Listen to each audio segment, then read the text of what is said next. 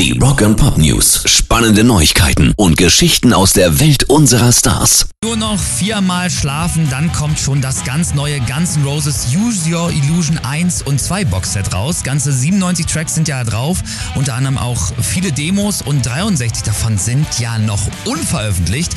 Unter anderem ist da auch eine neue Version von November Rain drauf. Also da sind wir schon ganz äh, gespannt drauf und wir dürfen sogar schon einmal ganz kurz reinhören.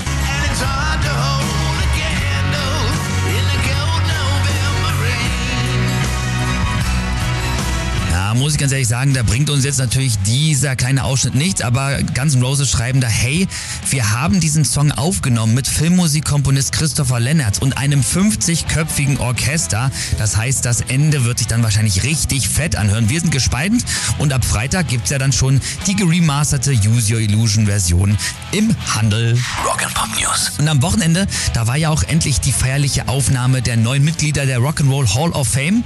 Auch für Judas Priest hat es ja zum Beispiel geklappt geklappt und auch für Duran Duran. Die haben aber auch leider in ihrer Dankesrede gleich schon ein paar traurige Nachrichten gehabt. Duran Duran Gitarrist Andy Taylor, der ist nämlich an Prostatakrebs erkrankt, haben sie gesagt. Wir sagen an der Stelle natürlich gute Besserung.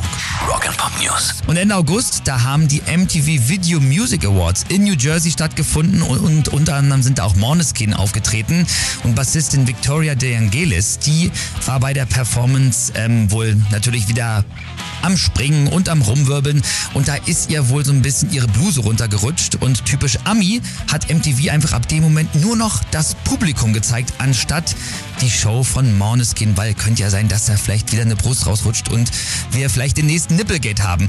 Und äh, bisher hat MTV das auch bestritten, obwohl es eigentlich offensichtlich war. Jetzt haben sie es aber zugegeben und dementsprechend gab es jetzt nochmal einen ordentlichen Shitstorm. MTV wird da Zensur vorgeworfen, vor allem aber auch, dass sie natürlich eine der besten Performances des Jahres nicht gezeigt haben.